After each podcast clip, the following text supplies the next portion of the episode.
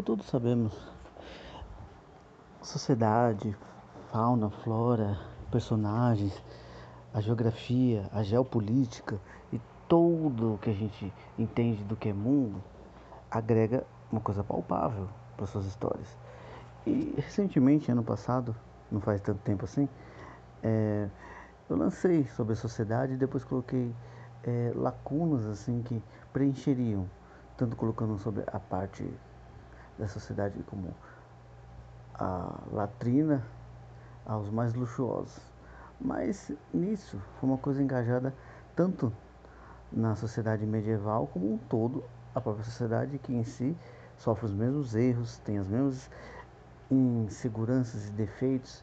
Mas e quando você quer colocar uma sociedade mais fictícia, mas que demonstra uma coisa orgânica e bem mais realista ao que você quer apresentar? Então hoje eu vou fazer um desafio com você. Eu vou te mostrar que você pode criar uma sociedade élfica sobre três lineares culturais.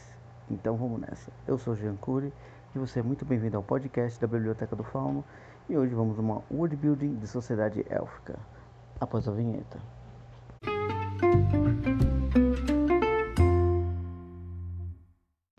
Olha a maldade, mas os anais históricos é nada mais, nada menos do que você criar, é, vamos dizer assim, gerações determinantes de soberania, ou de evoluções, ou até mesmo de agregação de conflitos, ou até mesmo de superações, ou ascensão da civilização élfica, para você também determinar o quanto aquela cultura élfica que você vai apresentar, ela tem uma representatividade muito importante na sua world building, tanto geográfica e parte histórica, como o próprio título que eu disse agora.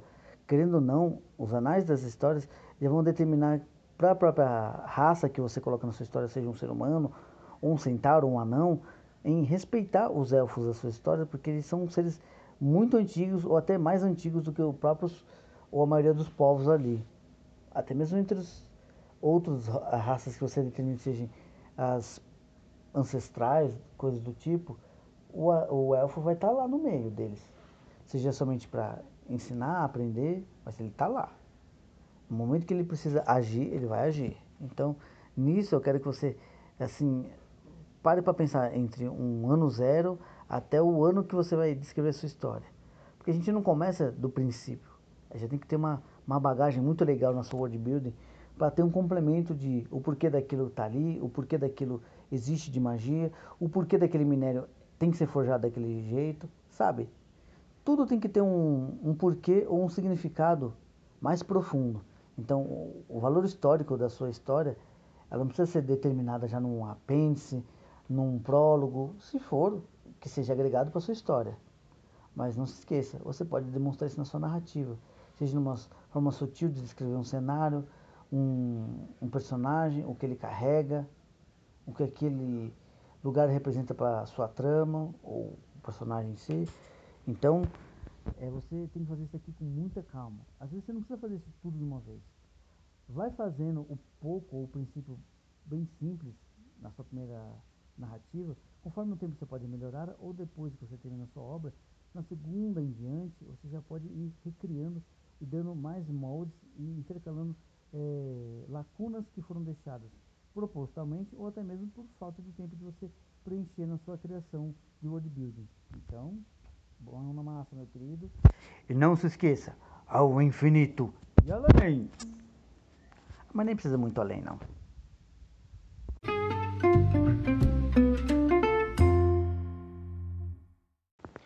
Como todos sabemos, a geografia de um terreno agrega muito ao que eles têm de recursos e também na natureza da, daquela civilização, da sociedade como um todo. E isso não muda para os elfos, que querendo ou não, um elfo da natureza ele pode ser mais harmonioso porque ele tem muitos recursos e ele sabe como utilizá-lo como uma forma de roda infinita. Ele não vai gastar recursos, mesmo tendo uma sociedade grande, eles vão saber poupar.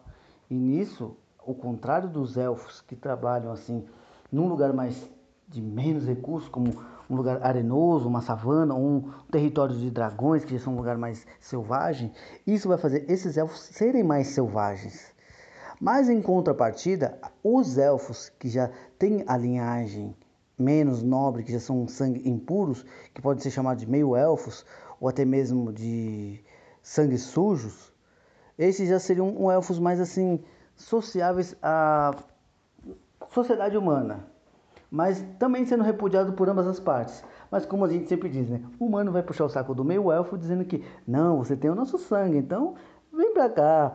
Já em contrapartida, o elfo já tem esse certo tipo de empatia bem assim, fraca pelos meio-elfos. Eles quase têm como, posso dizer assim, um racismo. Isso em todas as obras, porque para os elfos é quase como se fosse aquela coisa meio oriental. Manter o sangue puro é a única forma de manter a sua casta étnica forte. Mentira, porque o povo brasileiro é tão misturado e tão forte que na, no esporte em geral a gente só não ganha da maioria do povo porque a gente não tem, ó, Money, se é good night no reggae, o nosso rock é playar. Desculpa, mas eu adoro Mamonas Assassinas, já deram pra ouvir, né?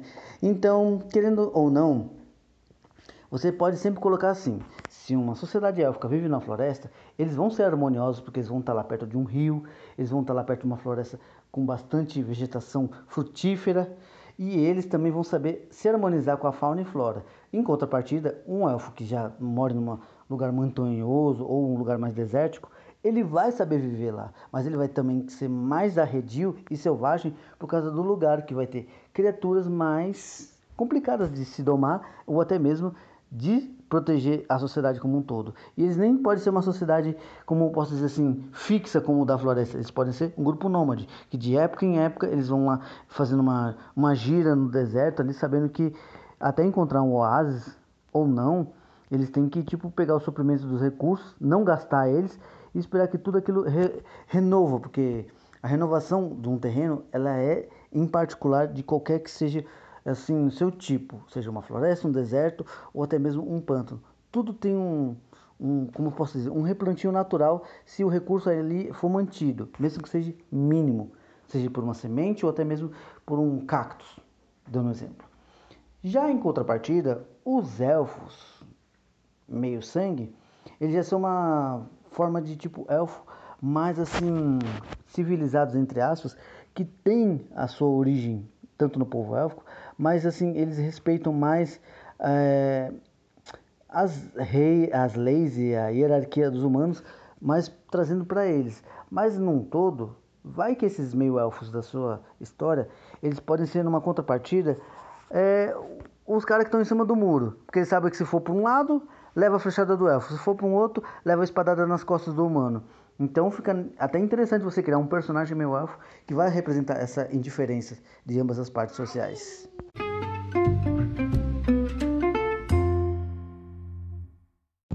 Seja que eu já fiz um podcast sobre rivalidades, mas agora como a gente está falando da sociedade élfica, eu vou te dar os princípios por que sim e não que um elfo seria rival dessa etnia. Vamos começar pelo anão. Por que que ele poderia ser um rival do anão?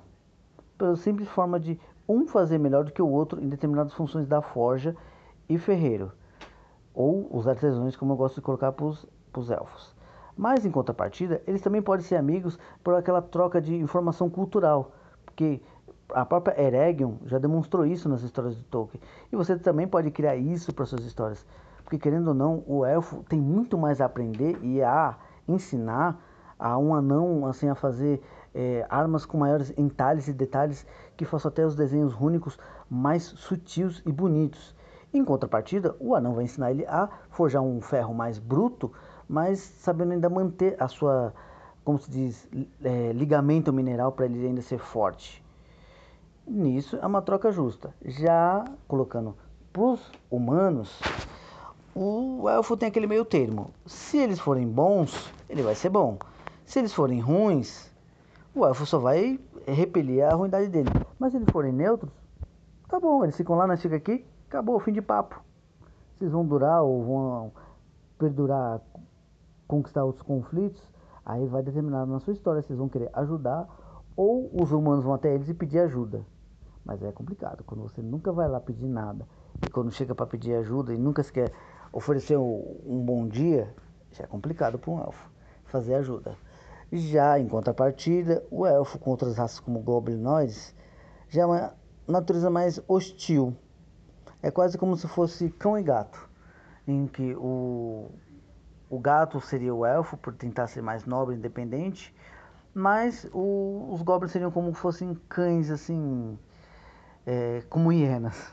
Seriam carniceiros de tudo, da sociedade, da riqueza, do povo querendo ser escravizado. Então é uma coisa que raramente vai entrar num... uma diplomacia. Já em contrapartida, outras espécies, como centauros, gnomos, duendes, já teriam uma agregação mais amigável e bem mais assim, como que eu posso dizer, aliança para papal para toda a obra, sabe? É a questão prática. Já no quesito de seres sobrenaturais, aí vai muito do que esses seres sobrenaturais agregaram para os ancestrais da sua cultura épica, seja para bem ou para mal, ou até mesmo neutra, como posso colocar. Um ser angelical que um dia vai pedir ajuda para os elfos, os elfos falam, ó, oh, a gente vai te ajudar, mas não queremos participar da sua guerra, porque no passado vocês não fizeram nada pelo nosso povo, a gente só está fazendo isso porque você está pedindo, e a gente sabe que você é um ser é, bondoso, mas que nunca sequer estendeu a mão para nós. A gente só está fazendo isso não por misericórdia, mas porque você não traz coisas boas e nem ruins, por mais que você seja um ser de luz. Já na contrapartida, os seres mais abissais já poderão ser inimigos diretos e indiretos. Aí você fala, como assim? Porque um ser abissal, como eu determinei já em outro podcast, é um ser destrutivo. Seja ele, seja ele um, um ser mais conquistador, genocida ou corruptivo, não importa. Os elfos sempre querem e sempre vão manter a harmonia e tudo aquilo como deve ser. Se algumas criaturas são exóticas, elas têm que ser mantidas daquela forma exótica. Então é nisso. E uma outra, um outro adendo. Uma coisa que também faz ter muita rivalidade entre humanos e elfos é o ser humano querer é, usufruir do seu território, suas riquezas e até mesmo querer tomar a sua cultura e deturpando ela. Seja transformando a divindade dos elfos em uma coisa má, ou até mesmo ou a ofendendo, não achando bons os costumes dele. O ser humano tem muita coisa a agregar para negativo, principalmente quando é for uma base religiosa. Aí, aí você vai ver que a Inquisição fez sentido para sua história. Mas nisso ou outros detalhes, não se preocupe. Você só tem a agregar nas rivalidades, você dando um contexto já histórico ou até mesmo às vezes é um fator, é, como eu posso colocar, de, de bate pronto para sua história, vai. É, determinadas guerras antigas já estão assim, transformando lugar X em um terreno Y de conflitos. E seu protagonista entra nessa, seja um elfo ou até mesmo alguém que vai até os elfos para pedir ajuda ou alertar sobre um perigo, se quando aquele reino cair, eles são os próximos. Então, bom, é só agregar boas histórias, pegar influências na mídia, seja ele seriados ou filmes. Boa sorte e muita criatividade nessa sua construção de rivalidades.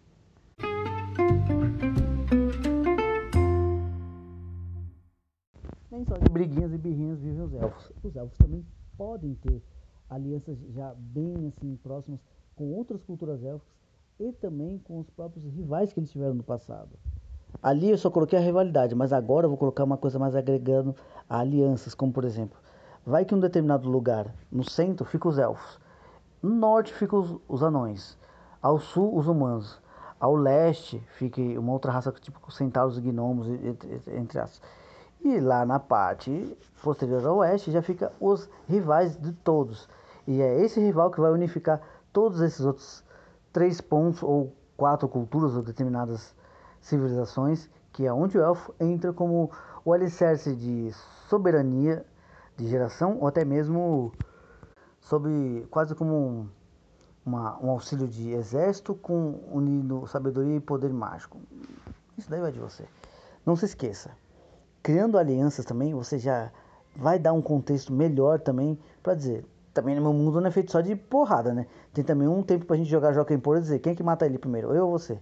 Então, vamos lá, vamos ter uma coisa sutil que na sua história você não tem que ser aquela pessoa regrada ou até mesmo às vezes ser meio Tolkien, preto no branco. Não, às vezes os próprios elfos têm aliados que eles sabem que são cinzas, como os humanos.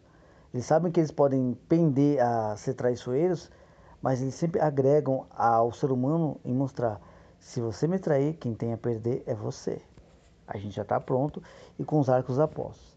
Para o inimigo e para vocês. É isso aí. Mão na massa e comece a criar suas alianças e criar os elos das suas histórias nas, nas tramas principais, nas subtramas ou até mesmo no contexto geral da sua história. Boa sorte na sua narrativa.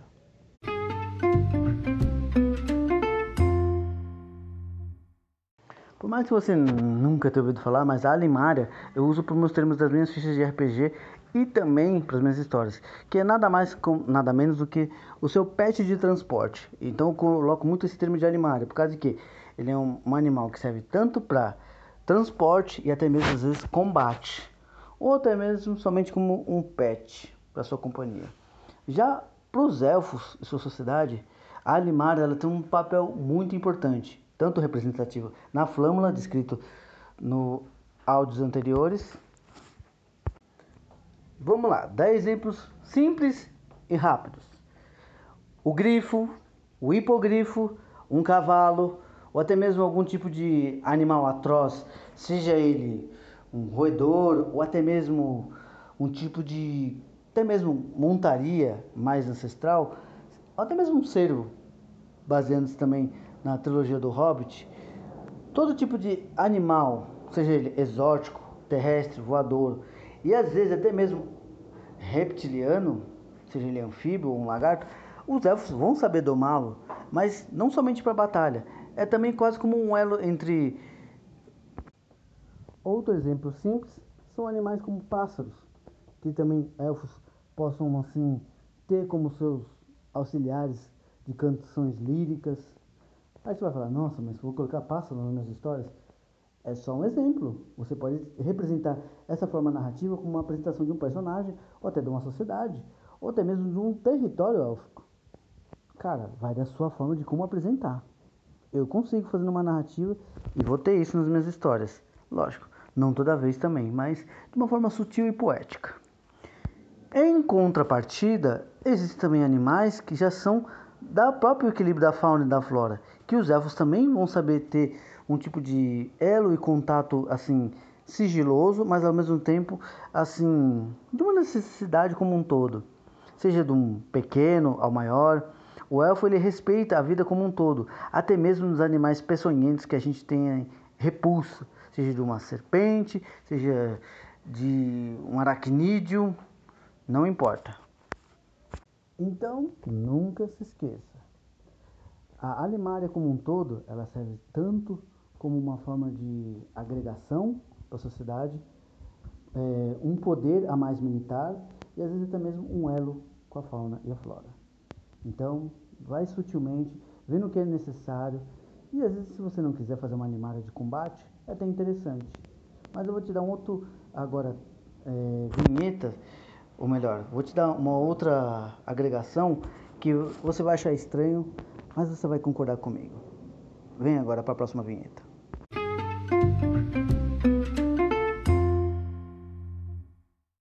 O que, que a sua cultura élfica vai agregar? Vai ser a filosofia, vai ser a matemática, vai ser a parte geográfica, vai ser o militarismo, ou vai ser a música?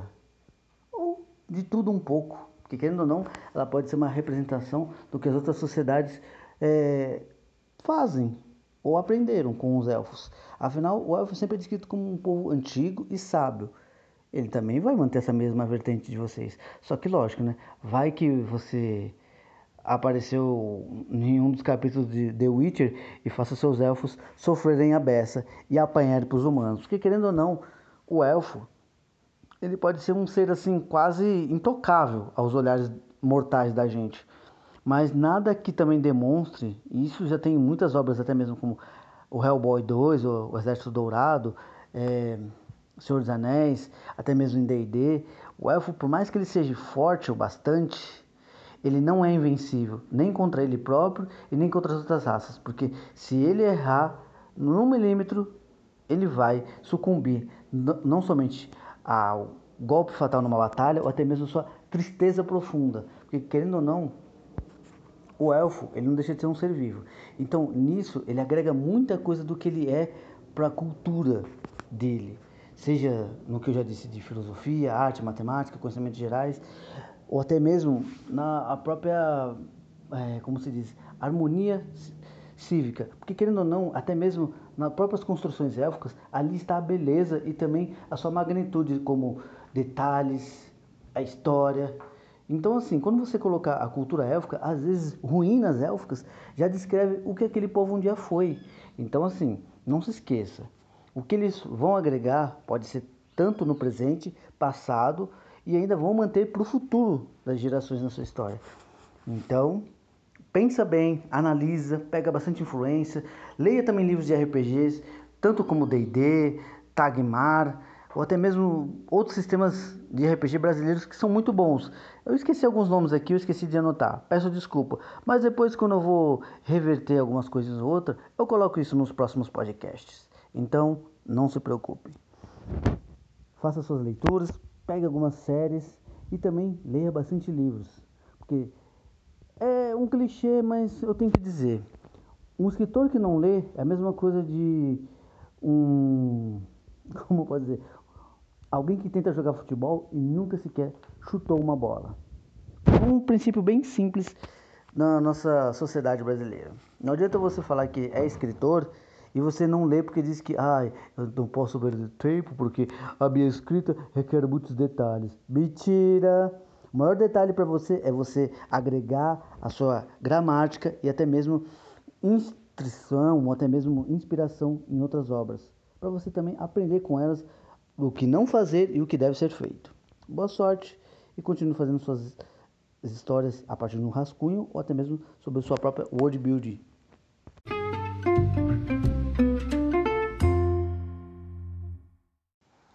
Se você vier me perguntar, eu já vou te responder de bate-pronto. Não sei o tipo de argamassa, ou cimento, ou reboco que os elfos usam, mas como um todo, as construções dele lembram muito aquelas coisas de gesso que eles conseguem moldar. Ou até mesmo, às vezes, eles moldam a natureza para criar suas civilizações. A gente sabe o quê? Ruínas não é somente um lugar que está ali arruinado. A ruína é nada mais nada menos que um lugar abandonado que se torna quase como um monumento natural do lugar. A ruína em si, ela não quer dizer somente algo arruinado.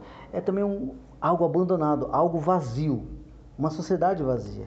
Então, as ruínas élficas, já colocando como um todo, é, ela é nada mais nada menos do que um dia você pode colocar na sua história, ou até mesmo complementar para a sua world build, que naquele lugar já existiu uma sociedade élfica X que fazia Y de coisa e durou é, determinadas gerações. Ou eles imigraram, ou eles foram extintos, ou uma guerra aconteceu, não se sabe. Se tiver que tá tudo em frangalhos, beleza, mas às vezes não precisa. Às vezes eles abandonam o lugar, que, é, priorizando mais a vida. Porque para o elfo não importa ele ter que viver fugindo do seu inimigo se a sua sociedade consegue manter isso numa harmonia. O elfo, ele vai se importar com a sua existência, por mais que ele seja longevo ou imortal. Ele quer saber de manter essa longevidade, essa imortalidade em harmonia, ao contrário de muitas outras raças. Então, na arquitetura, ele representa muito isso, porque muitas das suas arquiteturas, é, seja num palácio, seja numa torre de vigília, seja nessas casas, elas perduram assim há gerações. E por mais que não tenham depois assim a necessidade de reforma, sim, elas ainda vão se manter de pé por muitas e muitas gerações. Só que depois, com o tempo de saques e até mesmo utilizações de terceiros, elas podem se tornar o termo da ruína que você conhece, um lugar arruinado.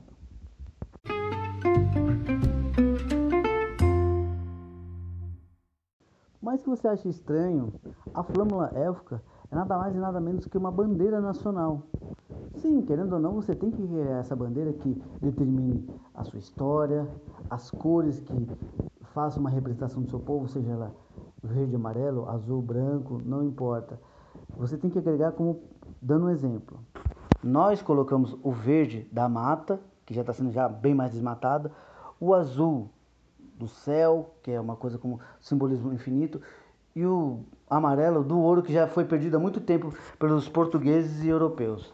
Mas, não colocando a agregação histórica nossa, os elfos podem ter essa parte de uma bandeira verde, mais tipo olive, é, como eu posso colocar assim, a cor certo, a cor esmeralda, que seria uma cor mais assim, meio folha.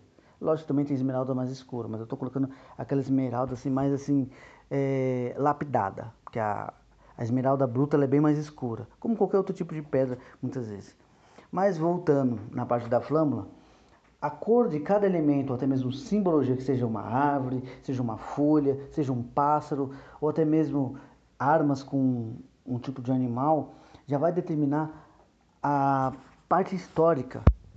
E você não precisa descrever de bate pronto, mas no que você narrar naquela flâmula, se a pessoa agregar com as suas histórias e o que aquele povo vai mostrar na representação do que você está descrevendo, você já não precisa nem sequer colocar nos seus apêndices. Se colocar, vai ser somente uma coisa mais de fator histórico. Então, não se esqueçam. A flâmula é como se fosse uma representação é, geográfica, social, histórica. Então é quase como um patriotismo americanizado, só que de uma forma mais honrosa, não assim imposta pela sociedade. É mais como um marco da sua própria alma social.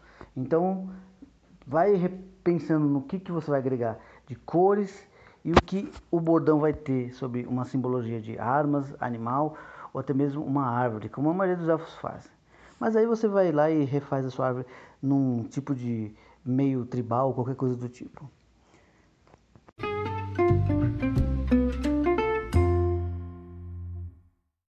O que, que a sua cultura élfica vai agregar? Vai ser a filosofia, vai ser a matemática, vai ser a parte geográfica, vai ser o militarismo, ou vai ser a música?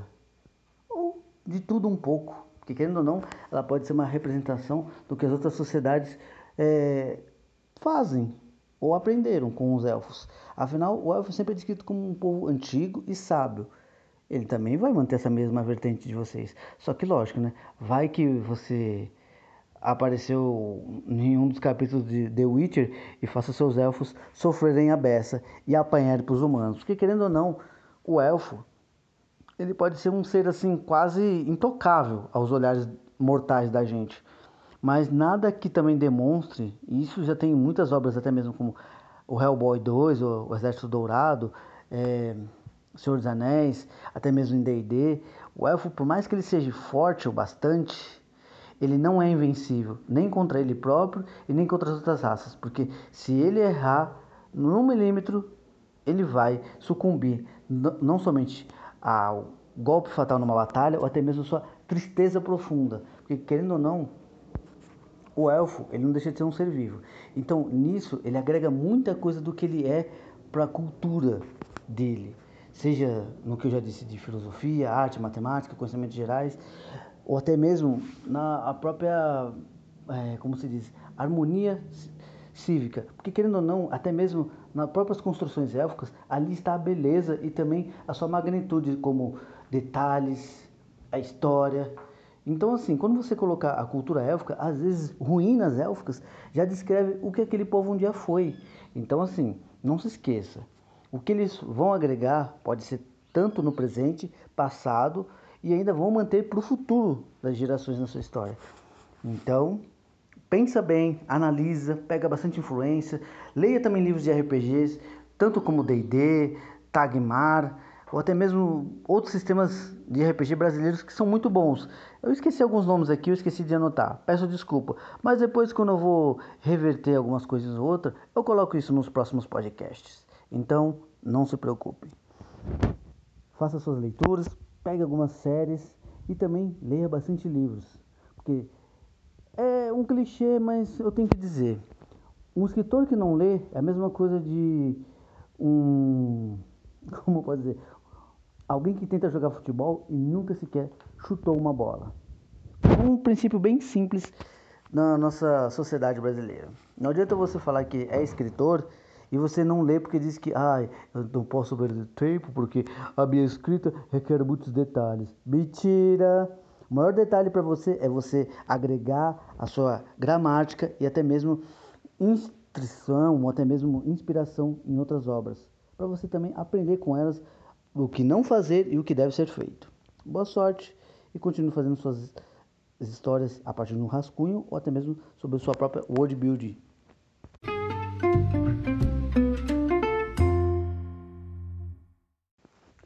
seja por autoaceitação da sociedade como um todo, seja numa linhagem nobre, que seja quase divina, não importa. O seu governante élfico, ele é nada mais, nada menos do que o representante maior sobre direitos morais, é, leis e também determinante ao que é bom ou ruim para a harmonia como um todo.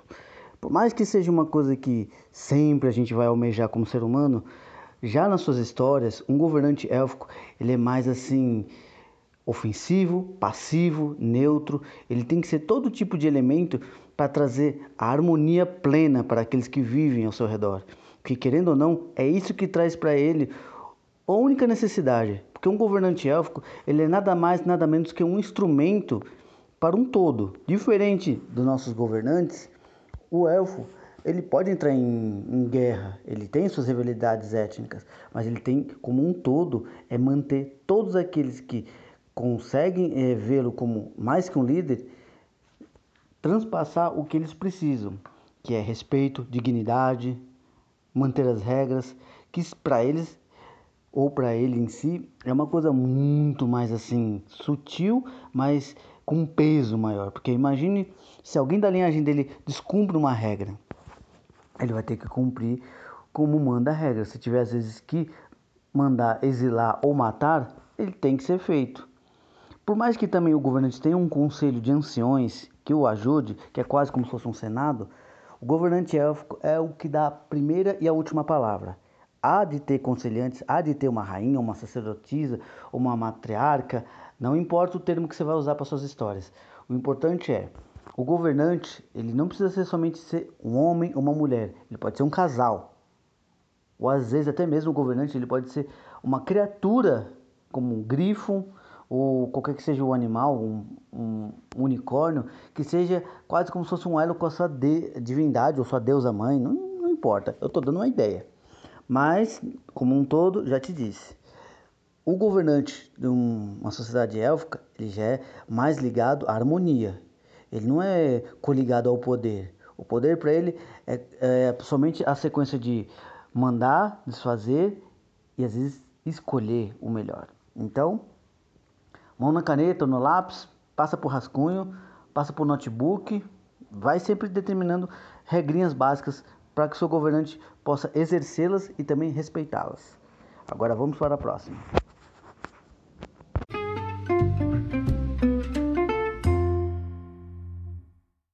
Antes de eu falar do, do exército como um todo, não se esqueça, são os forjadores, sejam de armas, de placas de armaduras, até mesmo placas para as armaduras dos, das suas montarias, seja ela exótica ou somente um cavalo, não importa. O exército sempre vai ter respeito maior por aquele que forja a arma para ele, porque ele é um instrumento de defesa e às vezes de ofensividade, mas ele sabe que se ele não tiver uma arma bem feita, de nada ele serve. Mas, claro, ele também pode lutar de mãos nuas, mas ele sabe que muitas vezes os inimigos ou a hostilidade do momento não vai estar de mãos nuas para ele, e se tiver, é uma criatura que vai ser bem avassaladora. Então, não se esqueça, numa tropa militar, o ferreiro é, como se diz, a alma do exército. Entendido? Agora vamos para a sua base narrativa. Como nós sabemos, todo exército vai seguir o seu soberano, o seu governante, sua matriarca, qualquer que seja. Daí em diante, ele tem um braço direito, que ele pode chamar como o seu representante, o seu capitão, o seu general, ou até que é mesmo somente o braço direito. Ou até mesmo algo semelhante como a mão do rei, vamos assim colocar, numa... É, um easter egg da, da nossa literatura de Game of Thrones. Mas tirando isso, aí sim vem a hierarquia.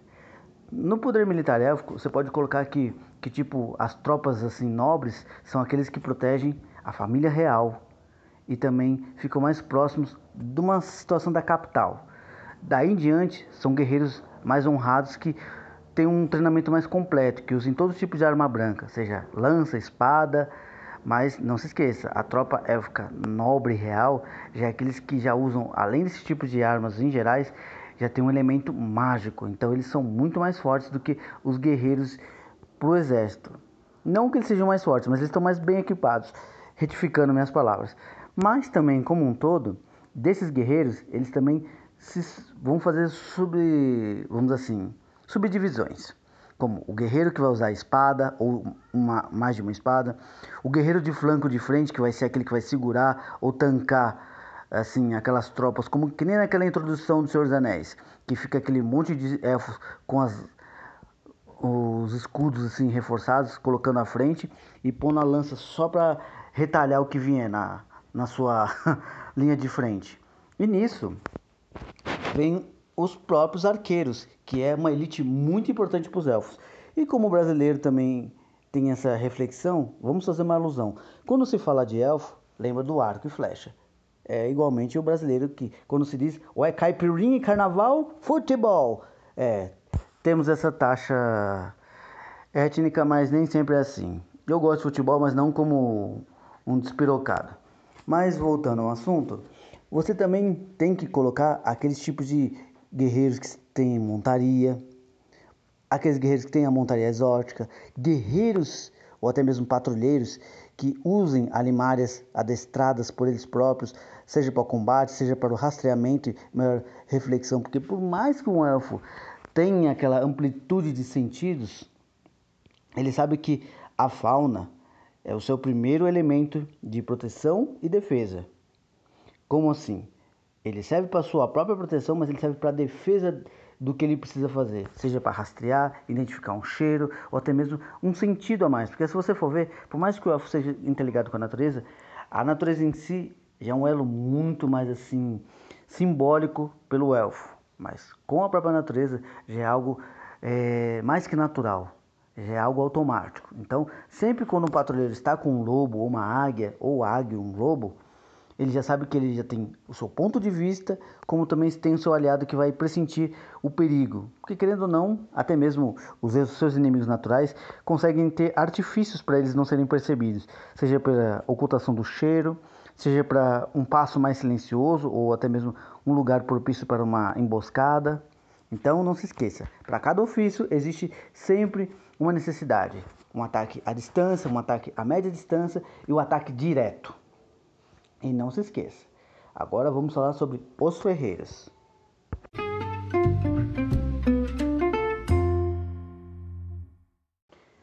É engraçado, mas uma vez eu li uma história, que eu não me lembro agora porque eu era muito novinho, tinha uns sete, oito anos, que os anões são considerados ferreiros, porque eles já moldam o ferro já na sua forma natural, enquanto que o elfo, ele forja o minério.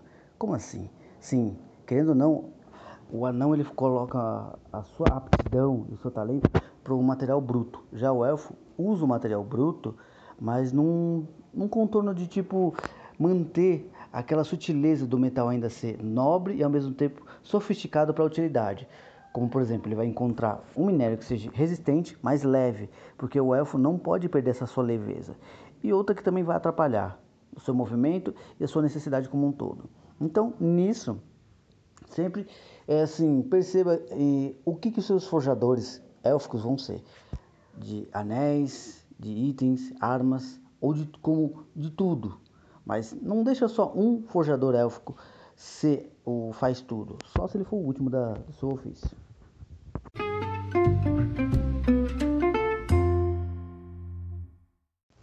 Agora a gente vai falar sobre um assunto bem interessante, que é o druidismo. Querendo ou não, o druidismo é uma filosofia, um dogma, um ensinamento milenar da cultura élfica para nunca desmembrar de, e também fazer aquele elo eterno entre a fauna e a flora e a essência élfica. Porque, querendo ou não, por mais que uma sociedade élfica seja muito modernizada ou aquela coisa mais angelical, estilo Senhor dos Anéis, ele, lógico, não põe os druidas, mas em si a aptidão de comandar ou até mesmo ter aquele elo com os animais já é uma coisa passiva do druidismo. Mas a sociedade, sua sociedade élfica, ela pode ter, por que não? Pode ter, tipo, todos aqueles caras com roupinha nobre, tudo bonitinho, mas eles respeitam aquele cara que está lá esfarrapado, com roupa de folha, porque sabe que ele é o representante dos ancestrais dele.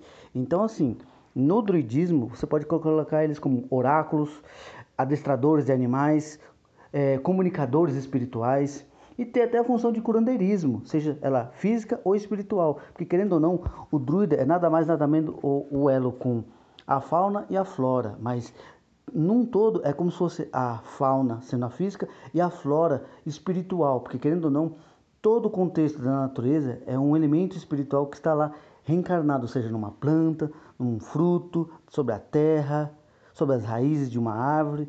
Então assim, é uma coisa mais profunda e filosófica. Na minha escrita eu já pego isso bem mais detalhado. Eu acho que eu faço até um pouquinho mais detalhado do que o Tolkien, porque ele não moldou isso nas suas assim, histórias mais assim, abrangentes sobre o druidismo.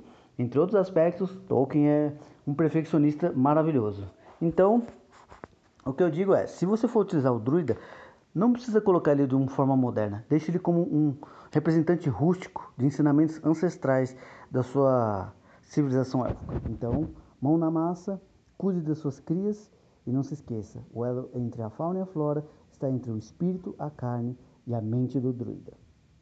Agora é só fazer o seu druida ou sociedade druida ou dogmas de como você vai fazer essa filosofia ou até mesmo uma doutrina.